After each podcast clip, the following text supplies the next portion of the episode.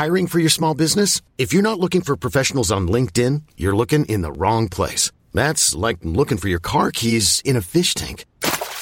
LinkedIn helps you hire professionals you can't find anywhere else, even those who aren't actively searching for a new job but might be open to the perfect role. In a given month, over 70% of LinkedIn users don't even visit other leading job sites. So start looking in the right place. With LinkedIn, you can hire professionals like a professional. Post your free job on linkedin.com slash achieve today. Millions of people have lost weight with personalized plans from Noom. Like Evan, who can't stand salads and still lost 50 pounds. Salads generally for most people are the easy button, right? For me, that wasn't an option. I never really was a salad guy. That's just not who I am. But Noom worked for me. Get your personalized plan today at Noom.com. Real Noom user compensated to provide their story. In four weeks, the typical Noom user can expect to lose one to two pounds per week. Individual results may vary. Hey there, it's Michele Norris. I'm host of a podcast called Your Mama's Kitchen. When I travel, I'm usually looking for a way to find a taste of home when I'm not at home. And one of the things I love to do when I am at home is entertain. And Airbnb allows me to do that. When I was in California recently, I rented a house that had a great kitchen. And when we were sitting around the table, we're all thinking, we're in someone else's house. Someone could be in all of our homes as well. If you have a home, but you're not always at home, you have an Airbnb. Your home might be worth more than you think. Find out how much at airbnb.com/slash host. Hello there. Thank you for inviting me into your eardrums. I'm Sarah Wendell, and this is episode number 527 of Smart Podcast Trashy Books. Every time the number gets higher, I get a little bit more excited. This week, my guest is Deanna Raybourn. I have been talking about killers of a certain age for weeks, and now I get to talk to the author. Deanna is going to talk about, obviously, her new book, and the power of being underestimated and the painfulness of being expected to disappear as you age. So please join us for a very casual discussion of hypothetical and actual murder, misogyny, destroying the patriarchy, and how aging's kind of awesome. I have a compliment. It's my favorite thing. Hello, Midnight Reader. People who went to elementary school with you. Remember how fun and talented and joyful you are, and remember you with great fondness. And your present day friends, they think the same thing. If you would like to have a compliment of your very own, or if you would like to support the show, have a look at our Patreon. And if you have supported the show, thank you, thank you, thank you. A very special hello to Qualisign, who joined us in this past week. The welcome, welcome to the show. If you would like to join our Patreon, it would be most awesome if you did, especially because we have nifty things planned for this fall, including a Discord server for the Patreon community, quarterly gatherings of crafting and books, and, you know, more silliness and mayhem. So have a look at patreon.com slash smart bitches if you would like to join. And thank you as always deeply for all of your support. Hello, Patreon community. You are fabulous. This episode is brought to you in part by my favorite comfortable washable shoes, Rothy's. I have never been anyone who gets obsessed about shoes. I get obsessed about food, get obsessed about romance novels, but shoes, not as much until I found Rothy's. They are comfortable right out of the box, which is a new experience for me in my lifetime. They have incredible styles and options. It's actually dangerous for me to go to the Rothy's website because I see all of the styles and all of the colors and I want all of them. And third, as you've heard me say, they're washable, which is amazing to me. I recently returned from a two week vacation, and yes, I brought two pair of Rothy's with me. One, my blue points, because if I need to look dressed up, they are the go-to and they weigh nothing, so it's no big deal to pack them. But the pair I wore the most were my lace-up sneakers. They're wonderful. They stretch, they're comfortable, and they're washable. And I was running around through volcanic dust, sand, and airports, and wow, did they need a little visit with the washing machine. Now, they look brand new. I tend to pack using a packing list, and more often than not, I build my outfits around what pair of Rothy's I can wear with them. Step up your shoes and accessories this summer and get ready to be asked, are those Rothy's? Plus, get $20 off your first purchase at rothys.com slash Sarah. That's R-O-T-H-Y-S dot com slash Sarah. This podcast episode is brought to you by Ritual, a vegan-friendly multivitamin that is delivered to your door. I'm very much a set it and forget it kind of person. I like solutions that are easy, that I can trust, and that I don't have to think about because what, what is time anyway? I have no idea. And I like ritual because it is simple. I never have to remember to order more, and I know what each ingredient is. Ritual has a first of its kind traceable supply chain, so I can see where all of the key ingredients come from and why they're in there. They don't just say, take our word for it. They show me the proof. Their multivitamin has USP verification and a peer reviewed and published clinical study. All their products are vegan and non GMO and third party tested, so I know I can trust them. I can see where each labeled ingredient comes from down to its supplier, whether it's a vitamin D from the UK or omega 3 DHA from microalgae in Canada. I like my nerdy vitamin. I also love how easy it is with Ritual. They're delivered to my door, free shipping. I can start, snooze, and cancel my subscription anytime. Start a vitamin ritual that you can trust. To get started, visit ritual.com slash Sarah today and get 10% off your first three orders. That's ritual.com slash Sarah to start your new ritual today. All right. Are we ready to get started with this conversation? Aging is awesome. Let's destroy the patriarchy. On with my conversation with Deanna Raybourn. My name is Deanna Raybourn, and I am the author of the Veronica Speedwell Victorian Mystery Series. We're on book, I'm writing book eight right now. We're under contract for book nine, so there's lots more to come from Victoria or from Veronica. Um, but right now, I think the reason you want to talk to me is for something completely different. Quite. And that is that is my contemporary release, my very first contemporary called Killers of a Certain Age. Congratulations. thank you, thank you, thank you. I'm s- just stonking excited about this book. Okay, so I owe you a really big apology because oh, why? What'd you do? Well, What'd you do? So I know that writing a book takes some time. Uh-huh. It takes a few days, Mm, a couple hours. I mean, you know, in a in a bad week, yeah, a couple days. Yeah, it takes a couple hours, you know, because all these people on television tell you, like, oh, those books, I could bang one out in a weekend. Maybe I'll try to write one someday. And, you know, it, it, it takes a little bit of time to write a book. I've done it. It takes some time. I fucking inhaled Killers of a Certain Age in one damn day. I was like, everyone needs to leave me alone. I'm not available. And then I finished That it is- and I was like, that is not anything you should apologize for. That delights me. Absolutely so it is. If your children went hungry and your husband was ignored and the cat didn't get fed, like I, I love that. I am eating that for lunch. Thank you very much. uh, seriously, I was mm. outside and the dogs were snoring and my kids are teenagers. They can feed themselves. I inhaled this book. Like I was like, oh, okay, this is fun. And then it was like, nope, no one talked to me. I just devoured it. Holy crap, is this book fun? What will readers find inside Killers of a Certain Age? They hopefully are going to find exactly what you did. Some fun escapism about four 60 year old female assassins who are there to you know kick ass and take names and they are just not in the mood for the bullshit Yes. and I had so much fun writing this book and um, a lot of tears. Like I cried a lot because this book was so far, like you've seen my earlier stuff. You see the other stuff that I publish right now. You know how far outside my comfort zone this was. And so I, I, it was a difficult book to write in that regard because I had to just kind of go out on that. Anybody who's seen my business cards know that there's um, an image of a Victorian girl walking a tightrope. And I chose that for a reason. It's because I like to scare the bejesus out of myself in my work. I like to do things that terrify me. This terrified me way beyond anything I've ever done. Um, and it was, but it was a good terror.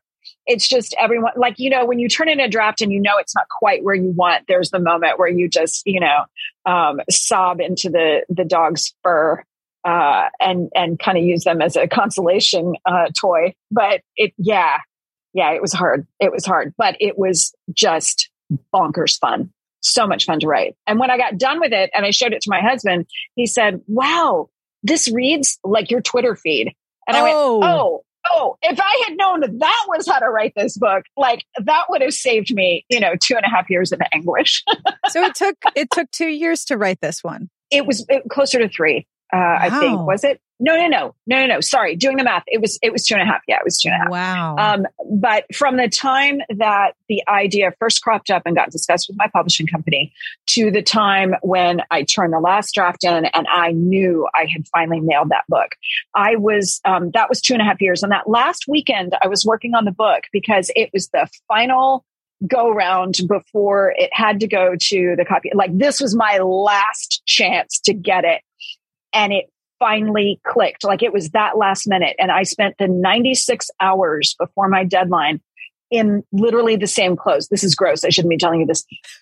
I, I rolled out of bed, wrote, fed myself, slept some more, rolled out of bed, and I literally re- just, I would say lather, rinse, repeat, man, but there was no lathering and rinsing. I was feral for the last 96 hours. I was home alone. My husband was on a business trip, and the dogs don't judge. So I was like, this is, this is how it's going to be. It's just book and me. And then, you know, when I, when I absolutely have to be fed or take rest, I will. But I, I finally, when the book clicks like that and you know, oh God, it's here. I've got it.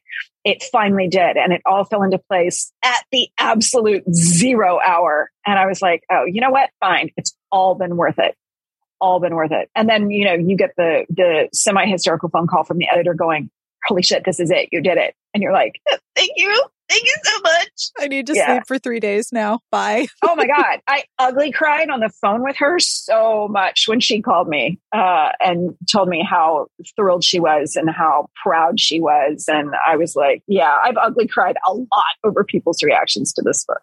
Aww. So it's a book of the heart, Sarah. I it's understand. a book of my heart. I, I, I wrote one of those. I understand what that's like. What changed for you when it when it clicked? Where what were you going from mm. and what were you going to? I wish I could tell you exactly what it was. Um, there are certain parts of the creative process that are just alchemy. Yep. You, you don't know. Yep. Um, there's just this mysterious witchcraft that happens when you're not looking sometimes. Yep. Um, I know the formula is you work and you know when to rest and you know when to walk away from it and you know when to come back and you just i have done everything my entire career by my instincts. And so yeah. that that's what guided me. You know the, the the problem is i had to write my way into this one. So there were versions of it where they did things that didn't quite work or it didn't make it to the final version or it was just too convoluted and it wasn't enough about you know, I think once I keyed into the relationships amongst the four of them is when it really hit home. Yeah. Um, and everything kind of just unlocked because that really is the driving thing. It's, it's, you know, the, the, the idea of these four assassins having to band together to take out the organization they work for is you know that's a that's that's your straight little pitch you know that's that's that tells you what the plot is. It doesn't tell you what the heart is. Yeah. And the heart is the relationship amongst these four women. Yeah. And you know how they end up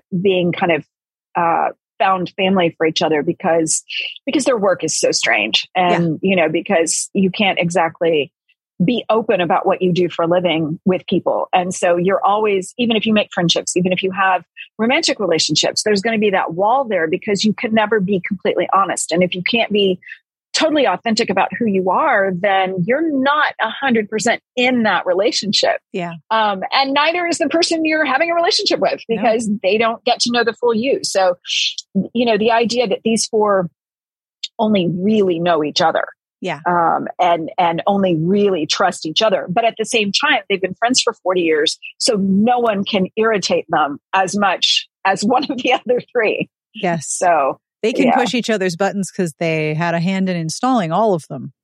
Exactly. Yeah. Exactly. They know they wrote the owner's manuals yes. so they know exactly how to shortcut everything. And it's funny because I have a lot of neighbors because you know you and I both live in sort of the the, the DC area I have the in the burbs, right? I have a lot of neighbors who have jobs they're not allowed to talk about. Mm. You know, and so if we have like a neighborhood barbecue, sure. there are neighbors who are like, "Oh yeah, I work for this place," and then they very casually change the subject, and I'm like, "I I see that." But I also know, like, there's a certain part of their jobs that Sarah, they, you're the nosy neighbor who would who would have to get killed for your own good. I am, yes, Yes, I am. Absolutely, I You're am. a national security threat. I am a national security threat. Oh yes, yes, I am. Because I like I notice like oh Okay. All right. Because I notice what people don't talk about as much as what people do talk about. For sure. And so I know that in those relationships, in a lot of cases, there's a certain point that they can talk about their work. And then after that, mm-hmm. that's classified. It is not talkable. Right. With these right. four women, zero of what they do can be talked about, except with right. these other women. There's no like mm-hmm. boundary. It's all, no, we can't talk about this at all.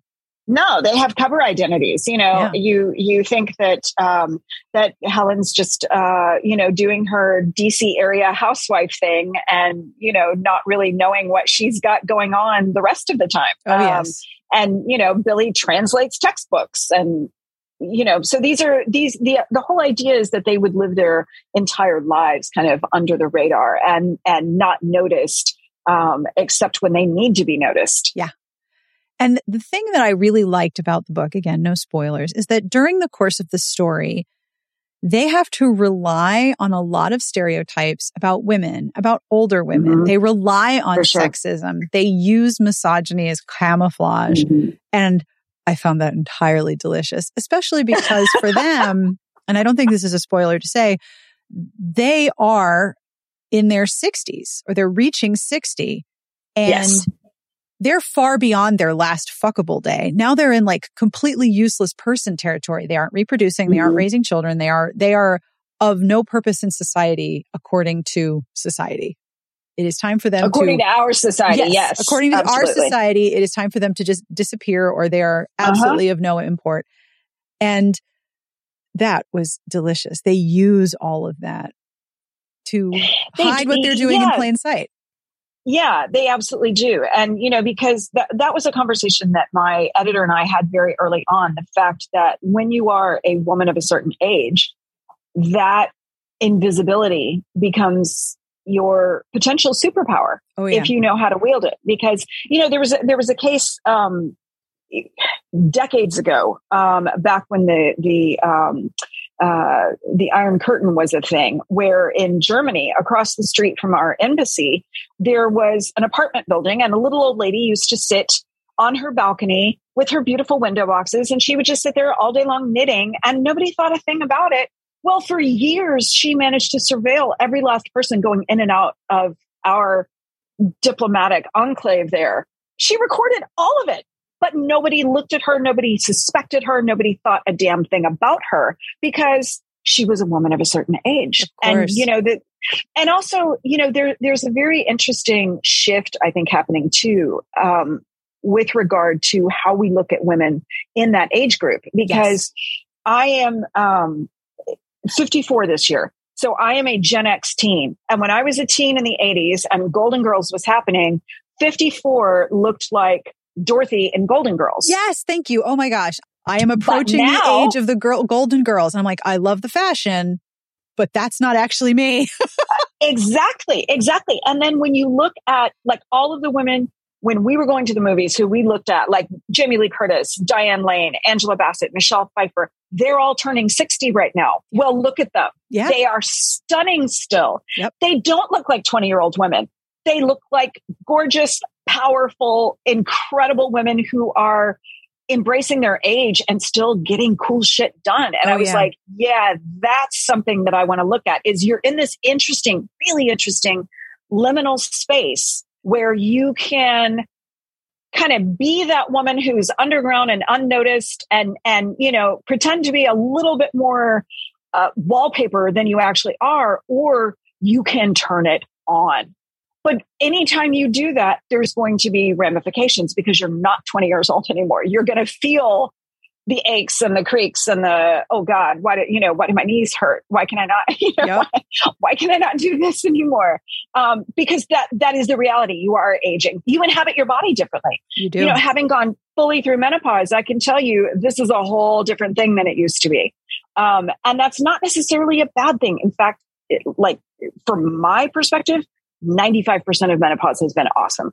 Like it's great and it's powerful and it's, there's so much. I mean, you know full well because I think the last time you and I saw each other literally face to face, we had dinner in New Orleans and I told you then my give a shitter was well and truly broken. Yep. And that was even before I hit full menopause. I was like, oh girl, I can feel the wheels coming off. Oh yeah. Oh yeah. And it, it, it just, it puts you in this completely different space. And I thought, you know, these, these are not women who have arrived at that destination yet. They are very much women in transition. There are some awesome cozy mystery series that are doing sleuths who are in their late seventies and in their eighties. And I love that we're getting those stories. I just wanted to tell the story that was pitched in between those things. Yes. Because I, I don't think we see enough of that. Yes, we don't see that portrayal. I remember there was a meme going around after Wonder Woman the first came out and after uh, the Star Wars trilogy with Carrie Carrie uh, Fisher came out that we mm. of our generation we are we have grown up to see the women who were princesses become generals. Yes. Yes. And we and I love that meme. Like I swear to God, I almost cried when I saw that meme. I was like, yes. Yes. These are women who have aged. And let me I mean, we all know that Carrie Fisher struggled with issues with addiction and oh, yeah. mental health. These are women with battle scars. Oh, These yeah. are women who've had difficult relationships and yet, and yet there was triumph. There, you know, there, there's joy, there's creativity, there's power. And I, I think that especially the Gen Zs and the, and the millennials, I think they need to see those role models and they need to see those women in those spaces who are saying, yeah, we're we're we're aging, but we're owning it and we can still get some shit done. Yeah, absolutely. So don't be afraid to become us. Yeah. Because you're gonna take it even further than we are, just like we're taking it further than the generation before us. Don't be scared of the of the the aging and don't be scared of what comes with it because it does bring benefits and it does oh, yeah. bring compensations and it brings a whole new set of joys. And uh, as I've said, I love aging. It's such a privilege. Mm-hmm. I like aging. It is. Not only mm-hmm. because I get to put down a lot of the things that I used to carry around and worry about. Like I just, I can let this go. It doesn't matter. But I watch yes. people younger than me move through their, the decades. And I'm like, remember all the stuff you were convinced you had to know the answers to in your 20s? You mm-hmm. really, really don't. You can figure that stuff out in your 40s and you're not behind. You're not doing anything wrong. Or the stuff that you thought you had to care about. Oh yes. I mean, the the first time I watched the end of a football game and turned off the TV and went, "Oh, my team lost, and I really don't have to care about this." I don't care. the first time you just let some things go that yeah. you're like, you know what? In the entire span of my life, I have perspective, and I see that this is not going to matter at all. Nope. I don't have to take the mood away from this, and I mean, it's just it's been it's been it's incredibly liberating, is what it is. Yeah. You know, in the in the book, the characters use misogyny as camouflage. What mm-hmm. were the development process for some of the the elements in this book that use misogyny as camouflage? Like, did you spot things out in the wild and like make a note, and be like, I fucking hate this is going in the book? Girl, we live these things. Yes, I we mean, do. you know, I'm I am uh very active on Twitter. And so uh, Twitter is very educational. If you are looking to understand what it's like to be a woman online, Twitter is a great place to find out um, because you get the best of everything and you get the worst of everything. Yep. I mean, I've had tweets go viral and, uh, you know, people like the threats that have come out of the woodwork have just been appalling. And I'm not even going to tell you what they were. Um, but at the same time, there is so much compassion and connection and uplift and joy and everything else that you could ask for which is great when you're a writer because you know that's your virtual water cooler and you know like getting to talk to you i'm practically giddy. It's like having three espressos because i'm like oh my god there's a person in my study. Uh, i get to talk to another human. It's so awesome. I think there's a lot of what we just observe moving as women through the online space through the real life space and what we experience. I mean, because we've, ex- and you know, the thing is too, there are a lot of things that I think those of us who are of a certain age internalized and did not realize were misogyny. Yes. And you know, were acts of misogyny until we got enough away from him that we went, holy crap, that was not cool. Yeah. Why did I why did I just think that it was okay to be treated like that? Or why did I think that's just how it was? Yeah. And why did I accept that? Oh yeah. You know, and and and it's difficult to undo conditioning and undo societal training and realize when those things are happening directed at you when when you know you you feel like you would be making such a big deal of it if you said don't tell that joke or don't you know that remark is not cool or yeah. you know why why do i have to do this job at work when you know ted from next door is not doing it you know why why why and and so i think we're conditioned uh, especially those of us who are over a certain age we're absolutely conditioned by the workplace by school to to kind of dampen that stuff down and say oh well you know boys will be boys or that's just how it is or and a lot of it you just you don't even necessarily think to question because it's so present yep. all it's- the time in everything. And so and when you do question it there's so much backlash that sometimes it's it's exhausting you to the point where you just kind of go, oh God, I can't with this one. Mm-hmm. I'm just mm-hmm. going to let this one slide because I don't have the the bandwidth to deal with it right now. Yep. Um, and so as you get older and as you get more aware of what these things are, and as you get less concerned about what people think of you and more willing to say, "Hey, that's some bullshit," and I'm going to point out to you that this is your bullshit, and yeah. I need you to own it. Yeah, that's hot garbage. How yeah. about we don't? Yeah, yeah, exactly, exactly at one point, and I, am I will always stand millennials and Gen Z, partially because I'm raising two people in Gen Z, but recently um, I was using goofy euphemisms for having my period. And my older child looked at me and was like, Mom, don't period shame. Just say you have your period. And I was like thunderstruck.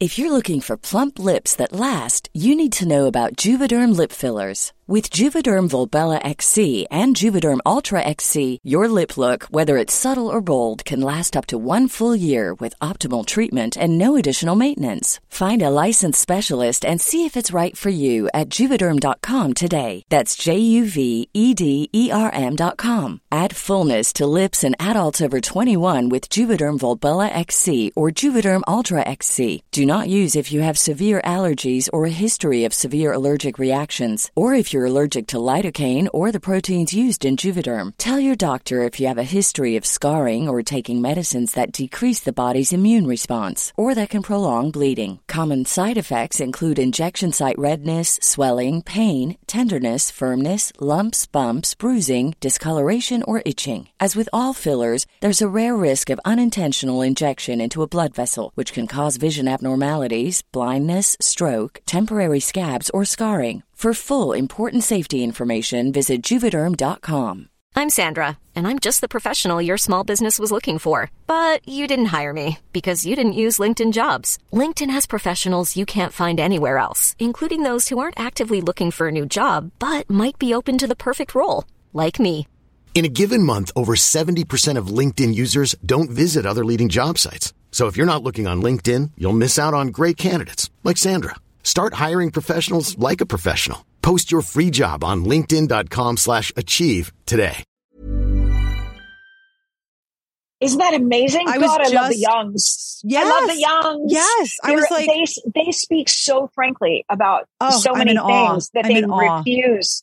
They are so, they're just, they're amazing and they're brave and they're gorgeous. And I love them because they're, and, and this is what I think is so great about when you do have intergenerational relationships, whether it's with people that you've met online or whether it's with you know people you you gave birth to or mm-hmm. you know people people who are your found family. If you have intergenerational relationships you learn things because sometimes you're still carrying around limitations that you didn't even realize were there oh yeah. until somebody says hey can i can i help you see this a little more clearly? And you're like wow oh yeah so with this book, where did you start with what you were writing? Did you start with murder? Mm-hmm. Did you start with characters? Did you start with characters committing murder? There's a lot of murder in this book. It was oh really God, nice so much murder. See... They were fun murders though. Oh, so clever.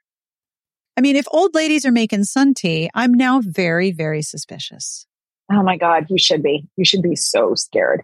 You know, it's a it, it was a combination of things. Mm-hmm. Um, there were as the characters were developing, I was also kind of independently looking for kind of interesting and cool ways to bump people off. And and you As know, you part do. of the limitation for this, and and I, again, I don't think this is going to be much of a spoiler, is I did not want to go heavy into using firearms. I yeah. did not want to go heavy into using tech. I part of the underestimating women, women being in the background is what can we use that people wouldn't necessarily even think is potentially lethal or is scary or wouldn't, you know, they wouldn't blink twice. You know, what are we able to do? It was the the wildest thing then because it was months after I turned this book that um that I read where little old women in Ukraine had taken out a number of Russian soldiers by baking rhubarb pies and putting the leaves in the pies and just poisoned the crap out of these Russians, like killed a couple of them. Yeah. Because you can't eat the rhubarb leaf. Nope. It's it's lethal.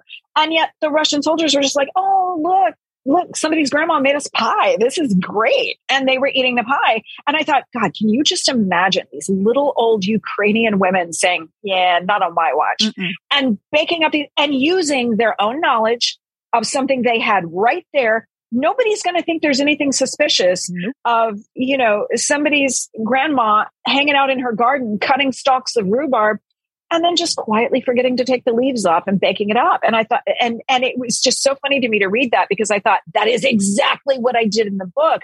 Not with rhubarb. There are no poison pies, but the idea of taking something that looks innocuous and saying, okay, I'm going to use all my skill. I'm going to use all of my experience and I'm going to mess you up so bad. Oh yeah.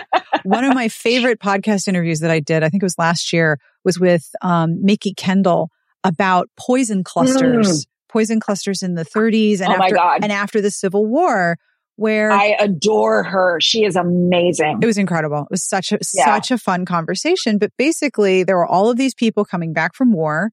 Some of Mhm. them were not nice before they left, and were not nice when they got back. And they came Uh-huh. with pensions, and they moved moved back into homes where the family had gotten on perfectly fine without them. And Yep. you can find in the death records, you know, a whole bunch of guys just happening to die of stomach ailments or a fever Stomach ailments, or air a quotes. heart attack. and meanwhile, Yeah, they're all I don't know what cultivating. happened. Joseph just got dead. yeah. And and it was a perfect combination of opportunity. Who would suspect the loving wife who happens to Mhm. have a garden full of poison? And then also really poor food oversight and really bad food safety laws. Like bad beer could Yeah. kill you and so could your wife, either or. That We don't know. We don't know which it was. we, we have no idea. And the way in which the women in the book use what's available to them and then hide what they're doing by things that are socially taboo Mm-hmm. adds another layer of security to Yeah. to what they're doing. Mm-hmm. Super great. Yeah, it, it, and and you know some of it came out of as I developed the the killer's natural talents and interests. it- It, kind of informed what they would be likely to be doing, how they would be most likely. Um, one of them is much more um, physically involved in her murders. Yeah. Another one wants nothing to do with getting anywhere close to anybody. Some, uh, you know, another one is much more interested in the the uh, the chemical applications of of poisons and you know things that look innocuous and and how you can kill with those. And so, you know, I so much of it was just born out of the fact that I wanted them to have kind of the normal limitations that would be on women who are in this. You know, they don't have the resources of Q's lab behind them being able to outfit them with all these gadgets and, you know, untraceable poisons. And, Yeah. yeah, exactly. Um, they had to go fairly bare bones with their stuff, and and I wanted it to be very old school because they they started their training in 1979. Yep. So these are women who would have learned how to do some stuff that was old school, you know, because so much of the, the the reason that they were recruited and trained in the first place is we want people who can get into places that men can't naturally go because women have always been able to get into certain spaces much more easily than men or mixed gender groups can go. Yep. Absolutely. Um, or because someone who presents as male presents more of a perceived societal threat, whereas someone who presents as female is innocuous and overlooked a lot of times. That's why you know your your um, your maids in Victorian households were the ones who knew everything because you talked in front of them like they were furniture. You know, they were the ones who washed the sheets, so they knew if you'd been having sex. They knew if you had a miscarriage. Uh, a miscarriage. They knew if you had a missed period. Yep. They knew all sorts of of details. Um, and so people always end up revealing things that they don't necessarily intend to in front of a woman. And bearing in mind, I don't think any of this is biologically driven. I think every particle of this is um, is down to societal conditioning. Absolutely. It's it's if you are perceived as female, there is an idea that you are going to be more nurturing or you are going to be less threatening or you are going to be um, somehow not as as much of a of a factor that we need to be concerned about Yep. you are not as worthy a potential adversary Yeah. as someone who can be hugely physical and kick my ass and that's not to say that someone who presents as female cannot absolutely kick your ass we've all seen that Oh, yes. but there is always that thing in your head that uh, a man or someone presenting male is likely likelier to be a predator, who is likelier to harm you, is likelier to present as an enemy, and so women can just get away with more. the number of times I've had to say, you know, just because th- someone thinks they're entitled to my time, they are not. I'm under Yep. no obligation to anyone except for like four whole humans. Some of whom you made. Yeah, some of whom I am responsible for and have half my genetic code. There you go.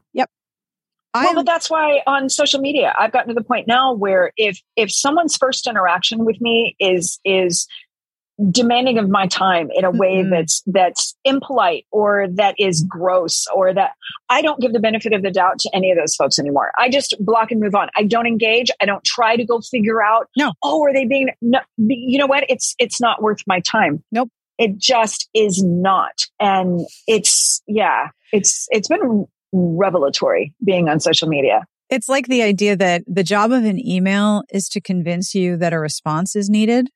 Just because someone has emailed me does not obligate me to email them back. That has saved me so much time. So much. And you know what? I feel truly honored because you email me back when I email you. And that's a thing of that's a thing of beauty. Oh, absolutely. the other thing I love about this book, and this is not a spoiler, is that uh, you mentioned earlier, there are physical ramifications to the strenuous activity that the characters go through. And I will never look at action movies the same way again. I'm like, you know, you pulled your hamstring, sir. Don't lie. What other elements of honest aging did you really want to include? I particularly like the the fact that the the lead character, Billy, she has to do a lot of yoga and stretching to compensate for the amount of physical effort she went through the day before. Right. Like there's a consequence to the activity that rest is needed and they have to predict when they need to disappear to rest because they're going to be doing Mhm. something so strenuous. Yeah, it, you know that is drawn 100 percent from life. Oh yes. Oh, oh, oh because yes. that is one of the things I've noticed as I've gotten older is, you know, if I don't keep up with the yoga, um, everything just starts to to lock up and you're like, oh, I suddenly completely relate to the Tin Man and the Wizard of Oz. Like, I Mhm. get it. I need to oil these joints. I need to move around. Um, and and I I while I feel like this book has a little bit of a heightened reality to it, and I feel like all action films have some heightened reality to them, I also wanted there to be a more realistic element that you can't just do this stuff.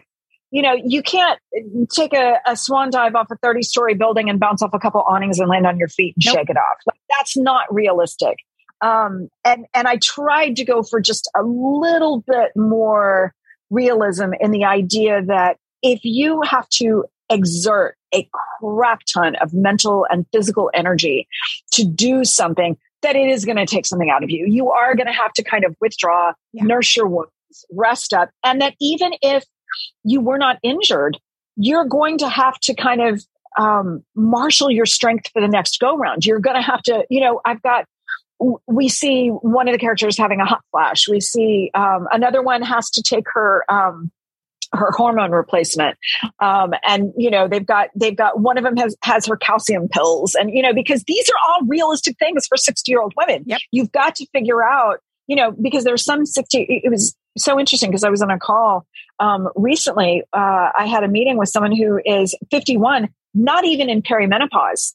And by the time I was 50, I was fully menopausal. So the, the journey, it has so many variations to it Yeah. And I really wanted to show that with these women that there are, you know, some of them just kind of sailed through dancing along lightly and and don't have a ton of ramifications of of of aging yet except you know maybe the boobs are sagging but then a couple of the others are feeling it a lot more strongly because that's the reality is Yeah. our experiences are just so variable Yep. depending on a lot of factors and you know one of them has been dealing with grief which has has had physical uh, repercussions for her. Yeah. You know, she's she's kind of um, n- kind of you know how grief is the way it locks you up Yeah. and and she's trying to emerge from that um and and that takes its toll as well so Oh, yeah. it's it's a lifetime of experiences that they are holding in these 60 year old bodies for better or worse and you know a lot of what they've done throughout their lives has kind of been on the level of professional athletes i don't know a single professional athlete who can get out of bed at 60 going yeah i feel great without having to manage the the um the aches and pains and the I'm, I'm sh- I'm shifting around in my chair, is squeaking like hell. I'm sorry. I just realized I needed to oil it. Oh no, you're fine. You're fine. I remember saying to one of my husband's um, cousins' wives a couple of years ago after her mother died that she was just she was grieving, and I said, "I'm so sorry because I know grieving is just exhausting." And she just sort of looked at Mhm. me and she's like, "You're you're right. I'm so Mm-hmm. tired all Yep. the time. I'm just so tired." I'm like, "Well, yeah, Yeah, big yeah, feelings. it is. Big feelings make you it's tired." absolutely exhausting. And I think too, the fact that these four women are having to deal with ending their careers. Yes. Which for them means a complete change in identity because they're so strongly allied with what they do that that you know that forms so much a part of who they are Mhm. that I think there's there's a very natural question of okay, well, who am I if I'm not this? Yep. Who am What I if I'm if not I'm doing not this? work? Yeah. Yeah. And was I doing this work for the right reason? You know, because of the fact that they are recruited when they're 20 years old. You know, did they go into it? You know, that's one of the things too. We see now so many people are absolutely buried under student loans. And one of the things they have in common is I signed some papers when I was 18 Yes. and did not realize exactly the the full lifelong you know uh, repercussions of this and i thought you know we've got these these women who are 20 um, who are partway through college who, Yep. who have you know they're making this commitment to do this for the rest of their lives and they do carry it out for the rest of their lives but could they really have made fully informed decisions at that age to to understand what this is going to mean Yeah, absolutely. And that the work that they're doing makes it a lot of what happens in the book made me think of um this is the worst case scenario of uh Tressie McMillan Cottom's often repeated line, the institution cannot love you back. Your job does not love you and the institution cannot love Yeah. you. And in this case, the institution is actively trying to kill them. And yes the thing that they relied on for not only their identity, but also protection and safety is Mm-hmm. now trying to destroy everything they have. The- Right. the And, you know, for a lot of their missions- kill you. for a lot of their missions, they either work solo or they worked with one partner. So the idea of all four of them working together, it's not something they've done a lot in the past. it's They did, you know, they they they started off that way, you know, while they they were doing training. We see a couple of missions where they've worked together, but it's it's not a thing that they have done for a very long time Mhm. because once they kind of established themselves they were allowed to go off and do things in in other you know either solo missions or with other assassins and so the idea of the four of them having to band together this is this is a dynamic that they really have not had to do in a long time No. and so it's it it brings up because you notice this with families when you go home for the holidays sometimes Oh, you regress into Everybody your- regresses. into the dynamic you had, you know, when the the the last time everybody lived under that roof together. Yep. And so um, that that to me was an interesting thing to play with because I felt like these four women would probably in a lot of ways go back to the dynamic that they had when they were when they were 20 when they were 22 which is sometimes you know i love you like my bones and other times i i want to shove you under a train so so did you have a soundtrack for this book? yeah i did Yeah. Are you going to release it? You going to make it part of the book promo? Yes, absolutely. I Oh, I will. hope so. I will. Um, I will. I will make sure that that is a, a bonus extra that's available for folks who want to listen to it because there was some great stuff that I listened to. A lot of because of when they were recruited, there was a lot of '70s rock on there, Oh, yeah. um, and there's some music that we make reference to in the book Yep. uh, that they talk about, and Yep. those songs are on the playlist. And so, yeah, there's definitely a Killers of a Certain Age playlist. I remember speaking with you to do an interview, and I think it might have been the last Veronica book that that you were working on this book and you were seated sort of in front of the the vision board of these Mm-hmm. characters and it was very s- 60s 70s travel glam i think i remember some of like the old air stewardess advertisements or pan and things like that i remember Yeah. seeing that over your shoulder not that i'm a stalker i swear i'm not No, but now you see where the, Now the I see where the first goes. chapter came from. yep i absolutely do so i do have a question Yeah. what Mhm. happens to the dog in the opening scene who parachutes out of the plane I will never kill a dog. i didn't dog think you fine. would i did not think you would That was the thing I kept getting from my editor is, oh my God, the dog has to survive. You I was like, does one of them the have a alive." dog now? Because that's awesome. But then the dog would tie them to the terrible guy they just killed. So what happens to the Yeah. dog? Hope the dog's okay. Plus, that that scene is forty years ago. So, Yeah, like the the, dog dog, is- the dog is long gone. Dog but is the definitely dog long. the dog survives its peril. yes. Um, so don't worry about that. I will. goodness. That is why in my Veronica series now I have my my main characters have got five dogs I am between them. because I can never kill off the dogs. Of course, that's not going to happen. But I keep writing dogs into each book, and like their owners get murdered or Yep. are murderers Yep. or have to go off and get educated. And Yep. so the dogs need a home. And so they just glom on to Stoker and Veronica. And so now, well, I, I counted at the beginning of the book I'm writing now, and I'm like, okay, we've got five dogs. This is hmm. getting out of hand. a lot of dogs. We've got five dogs and a Galapagos tortoise, Yep. and I've got to slow this down. Yeah. And you know, I I I really do. I really do. Before I get started on things like you know a stray hippopotamus wandering through the garden, that would actually be pretty great. wouldn't it be awesome? That'd be amazing. Except they're super lethal. yeah, they really want you dead. What books are you reading that you want to tell people about? Okay, so I just finished Jesse Q. Sutanto's Four Aunties and a Wedding, which is a follow up to last year's Yep. um, Dial A for Aunties, which I absolutely loved. It's a it's a mystery series, and it is about a young woman with a Singaporean Chinese family, and it is one of the most hilarious series I have ever read. I need her to write like seventy books a year on these people. I'm super excited that there's apparently a television series or a, a Netflix series in development because know. I need that immediately. It's hilarious. And then I've got two that I'm actually saving because as we speak, I am revising my next Veronica. And so there is not like reading for pleasure happening right now. These are my carrots at the end of the stick that I get to read when I'm done. Um, uh, the Hacienda by Isabel Cañas, which I'm super excited about because it is, I am like old school Gothic. I love the old Gothic novels. And this is old school Gothic from what I see. And, but it's set in Mexico, Yep. which I think is a setting that just has not been nearly explored enough. So I'm super thrilled about that. And then, uh, The Woman in the Library by Sulari Gentill. Um, I just got my hands on it and I'm super excited. And it just dropped the week that you and I are speaking. so I'm very excited to read those two. Awesome. Well, where Yeah. can people find you on the internet should they wish to do so? On the interweaves, uh, they can find me at deannaraybourn.com. I am on Instagram. I am on the Twitter. On the Twitter? Yeah, and I have um, I have a monthly newsletter that goes out. It goes out the fifth of every month, and there are a lot of times little uh, bonus things that we're putting into the newsletters that are just for newsletter subscribers only. So yeah, super exciting stuff. Super cool. And that brings us to the end of this week's episode. Thank you to Deanna for hanging out with me. And congrats on the release of Killers of a Certain Age. It is out now. If you want to go and borrow or buy or casually acquire a copy, I think you totally should because I really like this book and I reviewed it this week. I will link to my review and all of the books we talked about in the show notes at smartbitchestrashybooks.com slash podcast. As always, I end with a bad joke. Are you ready? This joke is terrible. I love it. Why does a fork have four prongs? Why does a fork have four prongs? Because if it had less, it would be called a threek. threek. When I was growing up, my parents had like formal silverware that they brought out at like the holidays, and the forks only had three prongs, and I thought they were so strange looking. I thought they looked like alien hands.